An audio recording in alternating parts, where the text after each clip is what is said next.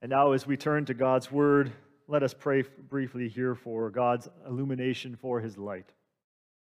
O gracious God, as we turn to your word for us this morning, may the Spirit of God rest upon us. Help us to be steadfast in our hearing, in our speaking, in our believing, and in our living. We ask this in Jesus' name. Amen. Our scripture reading this morning comes from 1 Thessalonians chapter 4 verses 1 through 8. Hear now the word of the Lord. Finally, brothers and sisters, we ask and urge you in the Lord Jesus that as you learn from us how you ought to live and to please God, as in fact you are doing, you should do so more and more. For you know what instruction we gave you through the Lord Jesus. For this is the will of God, your sanctification that you abstain from fornication, that each one of you know how to control your own body in holiness and honor, not with lustful passion like the Gentiles who do not know God, that no one wrong or exploit a brother or sister in this matter. Because the Lord is an avenger in all these things, just as we have already told you beforehand and solemnly warned you. For God did not call us to impurity but in holiness. Therefore, whoever rejects this rejects not human authority, but God, who also gives his Holy Spirit to you. This is the word of the Lord. Well, folks, we have arrived. We are at the end of the last of the big seven lust. This ought to be fun, right? I think sometimes people come to church on these Sundays. What's Pastor going to do? Let's watch him squirm up there. I must admit to some uneasiness about speaking about this topic. Uh, but then I thought to myself, hey, you know, having a sermon entitled Lust on my YouTube channel is going to do wonders for my viewership, right?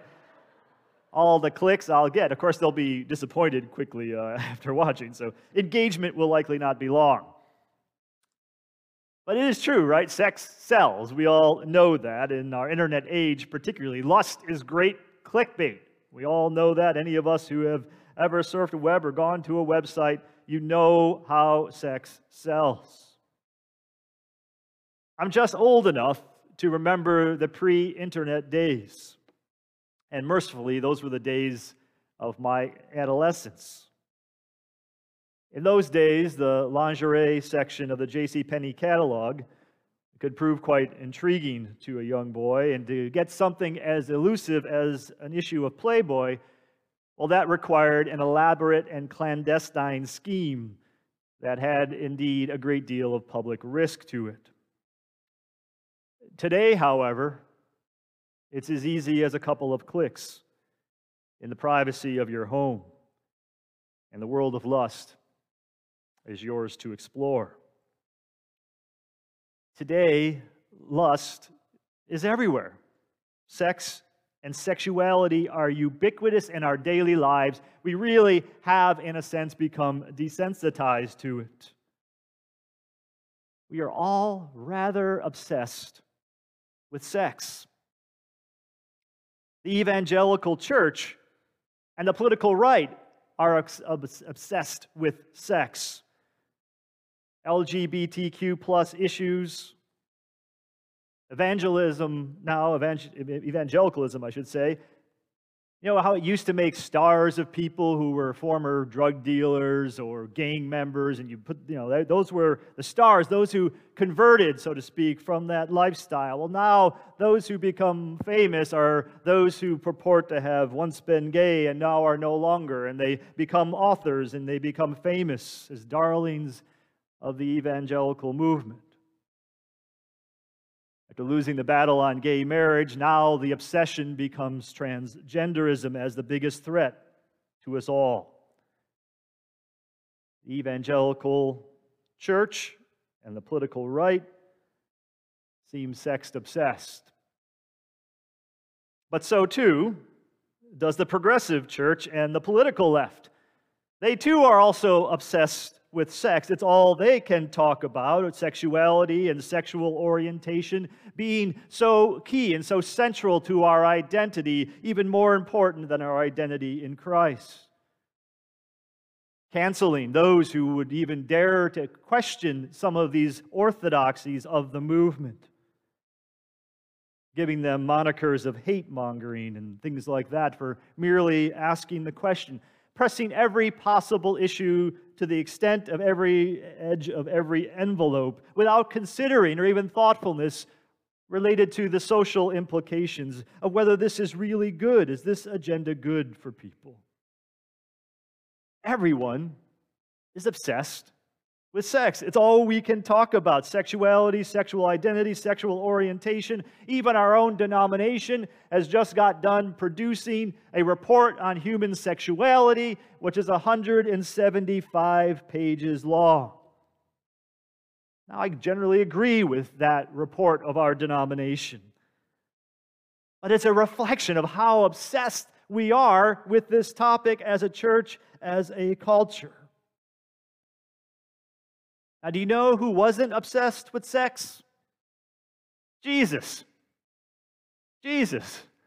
If you look at the teachings of Jesus, think about how few times he talked about sex. Yes, there's that big one in the Sermon on the Mount, right? The one that's related to our sermon. But I say to you that everyone who looks at a woman with lust has already committed adultery with her in his heart. There's a brief reference in Matthew 15 to sexual immorality and a list of sins that Jesus makes. But, but give me another example. The woman caught in adultery. We can argue that's even about sex. We can argue if that even belongs in the canon of Scripture. Matthew 19, where Jesus talks about divorce and eunuchs and celibacy, things like that. Maybe I'll give you that. But Jesus was obsessed with a lot of things with the poor, with the oppressed, with injustice, with religious leaders who were not faithful to their calling, to people who put barriers between people and God. He was obsessed with money and talking about that, hypocrisy, the abuse of power, the lack of faith. Yeah, he was really obsessed with that but he seemed rather, in a relative terms, unconcerned about human sexuality. What about Paul? Paul's that prudish guy, right? He's got to be sex obsessed like we are. Again, if you really look at the writings of Paul, if we could put aside First Corinthians, because there's a lot of wacky stuff going on in that church. I mean, Paul was having to deal with stuff, people having sex with their mother-in-law. I mean, it was just, it was like wild stuff. So he had to deal with an occasional problem in a particular church. But if you take that out of the picture, what you find is some very direct admonitions about behavior, but very short sentences, certainly nowhere near 175 pages. And I would even argue the Bible as a whole doesn't really get hung up on this issue. Even that controversial issue of homosexuality, people talk about the seven verses in the Bible. You could look at that in a couple of ways. And one way to look at it is there's only seven verses in the Bible where that's talked about, and they're very short. Nowhere near 175 pages. William Willimon, in his book on the seven deadly sins, talks about lust, and he brings up the book, The Da Vinci Code. You remember that book by Dan Brown? It was big rage, right? And churches uh, felt they needed to talk about it. I think I did a, a thing about it. And uh, of course, in that book, one of the kind of storylines, plot lines, was that Jesus had a romantic relationship with Mary Magdalene. And in discussing the book with a group that he was, uh, Willimon was leading a discussion group on the book, he said this during that meeting. He said, I don't think this book tells us anything about Jesus, but it tells us a lot about ourselves. That we should have such curiosity about the sexuality of Jesus is telling. We can't imagine a human being who is not obsessed with sex. We as a church, as a culture, both left and both and right on this political spectrum, we are just way too obsessed with sex. And perhaps we should take that advice of Aaron Burr, talk less, smile more. And I really do think the church would be wise to do that. We have so much more work to do. But having said that, of course, here I am, a Christian pastor on a Sunday, Lord's Day morning, a biblically serious one. I'd like to believe that about myself. And here I am talking about it again. I'm going to talk to you about sex this morning. But in my defense, I do believe we do have to talk about it at times. Because although it, God isn't sex obsessed like we are, He cares.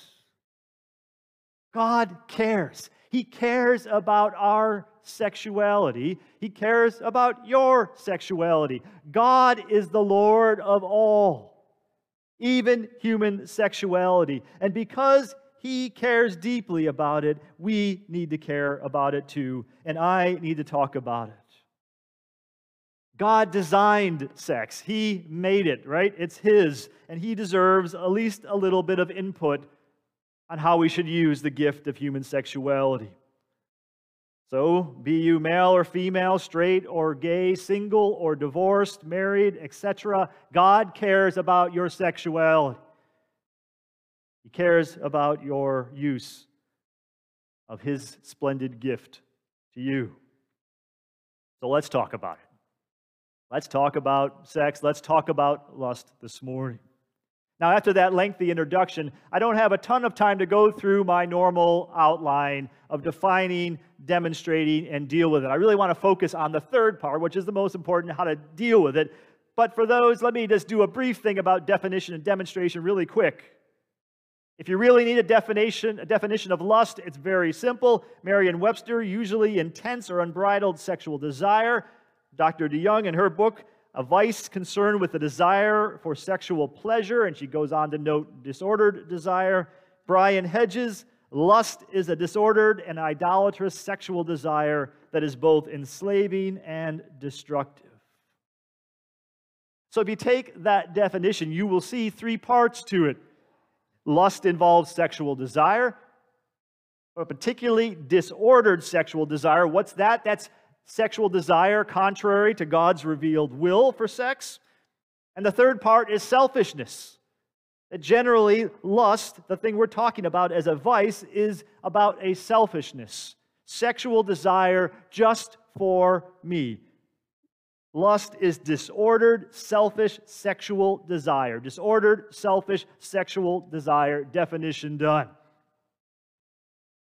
And I don't really need to demonstrate lust for you.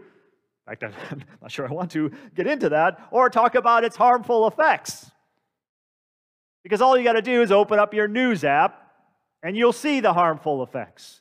If you want to see a biblical example, go read about David and see how his lust blossomed into very many other sins, harmful consequences, hurting many people around him.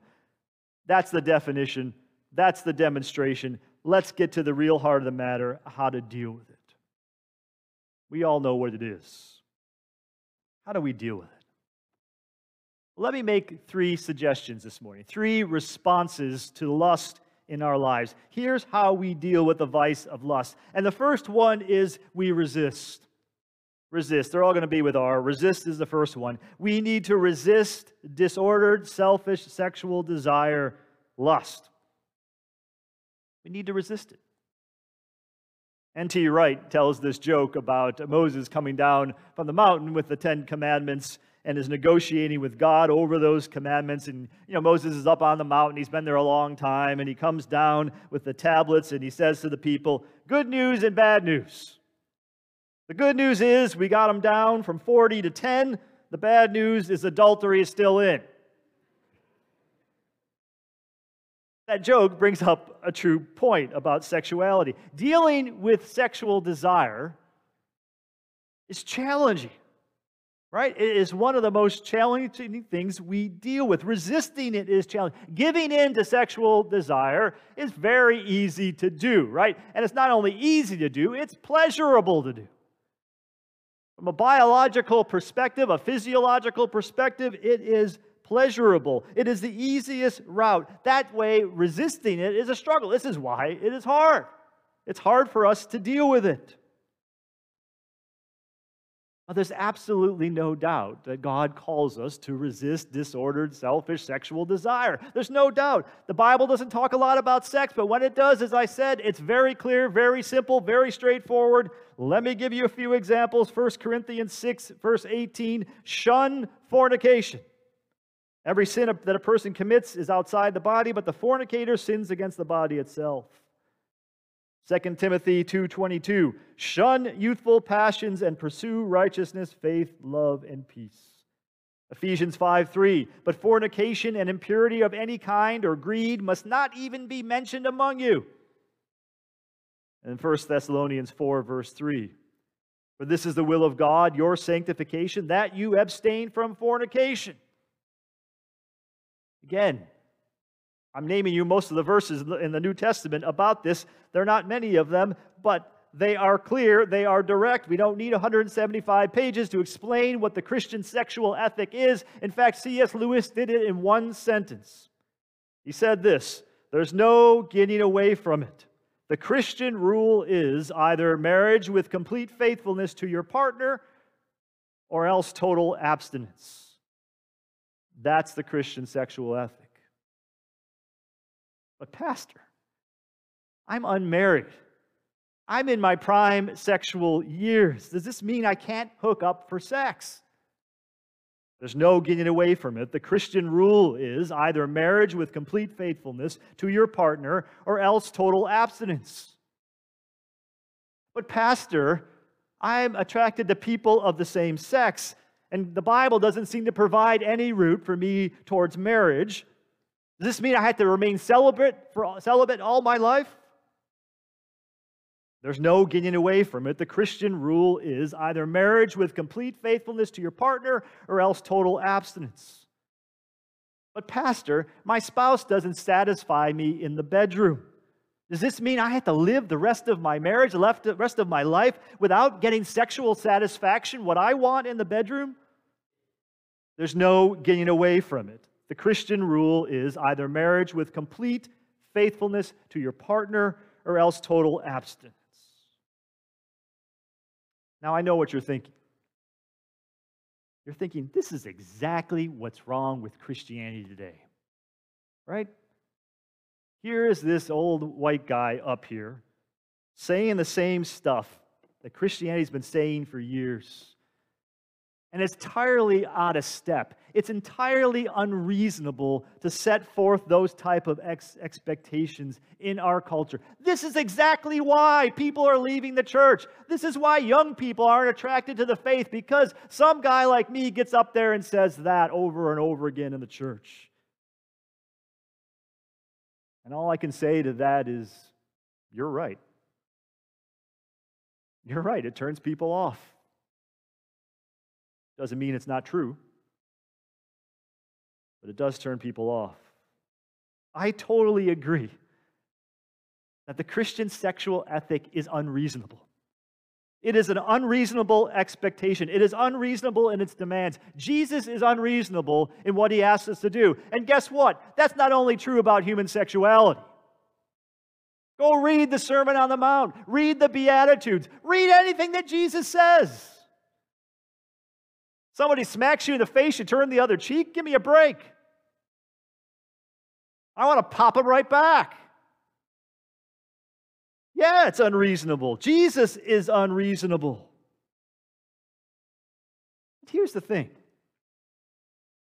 this is what I always kind of struggle with Christianity, and even the Christian sexual ethic, is not a mandate right? The FBI isn't going to show up. Well, if you do something really bad, they might. But if the FBI is not going to show up your house and tell you you got to be faithful in your marriage, the Jesus police aren't going to come, right? It is not something that is mandated. It is something you voluntarily choose for yourself. You pick up your cross and follow Jesus, and it's not for everyone. And I'm okay with that.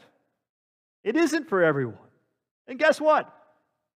Jesus is okay with that. There was a time when Jesus was talking to his disciples. This is Matthew 19. And he's talking to them about marriage and about the limitations on divorce. And the disciples and everybody around is like, whoa, what is this dude talking about? He's being entirely unreasonable. And he was. And they got it. And this is what they said to him. His disciples said to him, Matthew 19, verse 10, if such is the case of a man with his wife, that is the limitations, you can't just get rid of your wife, if such is the case of a man with his wife, the disciple said, it is better not to marry. You're so unreasonable, Jesus, that I'm just not, I'm not even going to get married. But then he said to them, Not everyone can accept this teaching. but only those to whom it is given. For there are eunuchs who have been so from birth, and there are eunuchs who have been made eunuchs by others, and there are eunuchs who have made themselves eunuchs for the sake of the kingdom of heaven. Let anyone accept this who can. And you could go through that verse. Eunuchs is simply a, a word you could replace with celibacy. Let me read it to you with that in there. But he said to them, Not everyone can accept this teaching, but only those to whom it is given, for there are those who have been celibate from birth. What he's talking about is people unable to have sex. And then there are those who have been made celibate by others. He was speaking about eunuchs who were made eunuchs by a power or authority. And then he says, and there are those who have chosen to become celibate for the sake of the kingdom of heaven. Let anyone accept this who can. What's he saying? He's saying, well, that's fine. If you don't want to get married, if you don't want to engage in that, singleness and celibacy are a great option for you and maybe even a preferable option. But know what he says let anyone accept this who can. That's the Christian sexual ethic. Jesus puts it before us. He offers it to us, not as something that's a punishment. Remember, this is Jesus. He wants human thriving. When he says something to us, it's because it's good for us. He's not trying to limit your fun, your party, or whatever. But it's optional. He calls us to resist selfish, disordered sexual desire. Let anyone accept this who can. If you follow Jesus, it's what he asks of us. Second thing we need to do is to rejoice. We resist and we rejoice. What do we rejoice about? We rejoice in the goodness of human sexuality. The church, Christians, we should embrace and rejoice in the joy of human sexuality. Lust is a vice. Sexual desire is not a vice. It's not a vice to have sexual desire. It's a vice to have disordered, selfish sexual des- desire. The Bible does not condemn human sexuality, it celebrates it. Remember, it is God who made it. God, in fact, commanded us to have sex. First Genesis 1:28, this is before the fall, people. God blessed them and said to them, Be fruitful and multiply and fill the earth. There's only one way to do that.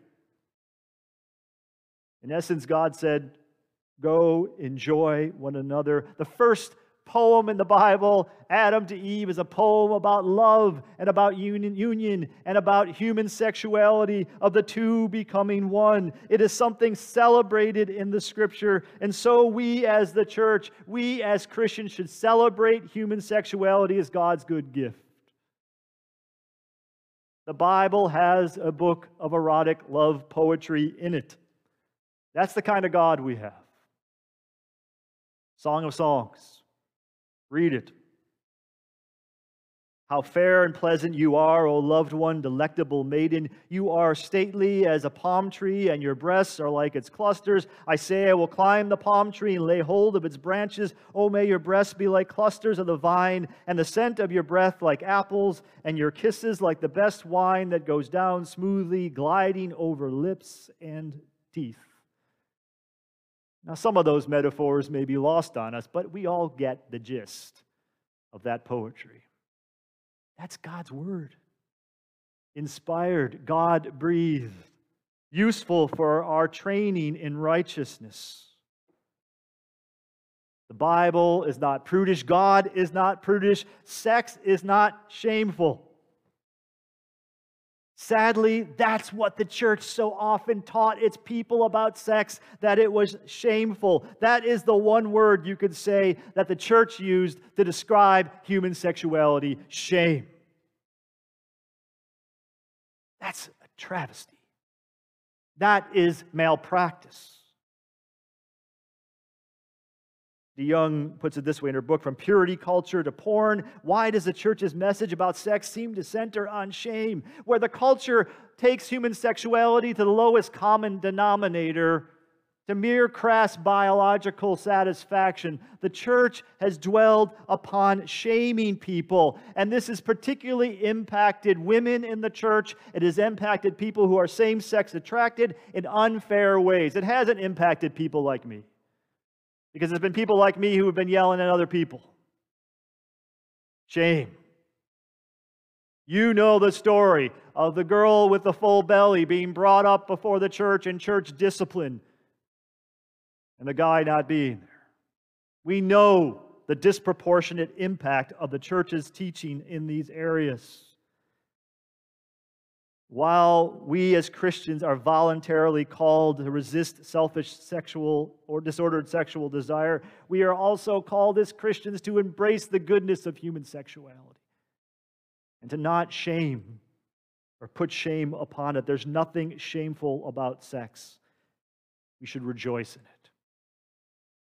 We resist it, we rejoice in it. And lastly, this morning, we need to recognize resist, rejoice, recognize. Recognize what? Well, let's go back to the unreasonable Christian ethic. There is no getting away from it. The Christian rule is either marriage with complete faithfulness to your partner or else total abstinence. I've admitted Christianity sets up an unreasonable standard.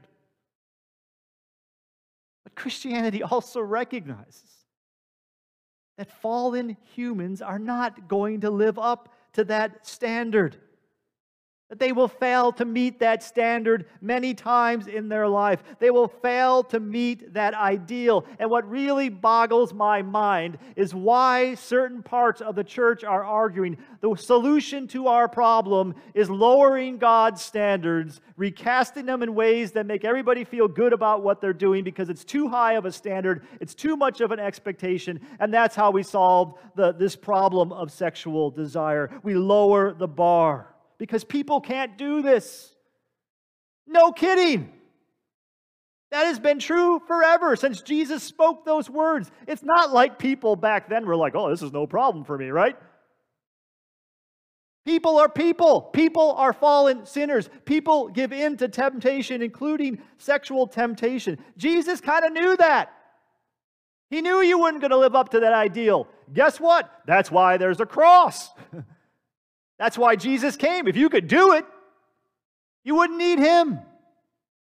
But you desperately need him. Because there's only one person who ever kept that standard, and that's Jesus. And he came to keep that standard for you. So, the answer to the problem is not lowering the bar of God's standards, it's lifting people up to Jesus Christ, to look to Jesus Christ. You don't encourage people to engage in harmful psycho emotional, physical, spiritual, social behaviors. You call them to recognize that the hope for healing, that solution, that hope for, for forgiveness and restoration, to take that which is broken and to make it whole, it is found in Jesus Christ. And yes, even our sexual righteousness is found in trusting Jesus Christ. It's about the gospel. And thus, if someone in the church gives in to their selfish, disordered sexual desires, we don't banish them.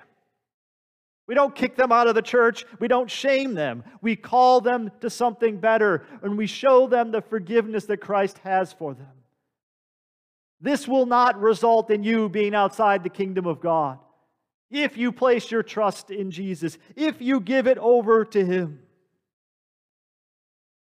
If you are listening to me this morning, and I recognize there are people who may listen to this somewhere down the line, watching it online. If you are listening to this sermon and you feel that brokenness, that sexual brokenness, maybe you've been unfaithful in your marriage, maybe you are addicted to pornography, maybe you are engaging in selfish, disordered sexual desire, let me remind you that Jesus says, Come to me. Bring your brokenness to me. I fix broken things. And we're all broken. We're all broken, including being sexually broken. But Jesus fixes broken things.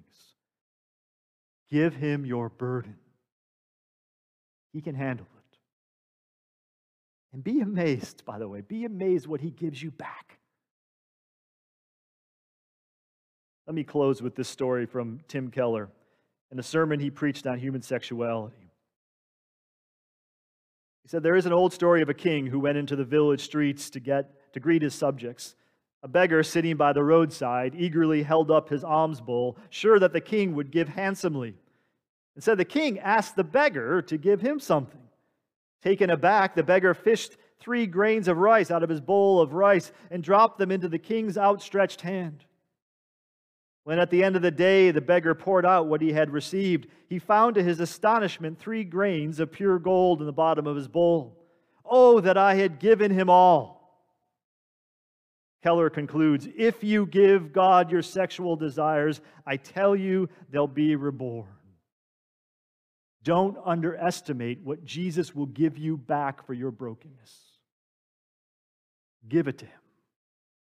Come to me, all you who are weary and are carrying heavy burdens, and I will give you rest. Take my yoke upon you and learn from me, for I am gentle and humble in heart, and you will find rest for your souls. For my yoke is easy and my burden is light. Let anyone accept this who can. Let's pray. O oh Lord, we beg your forgiveness. We beg your forgiveness for our sexual brokenness, which all of us have.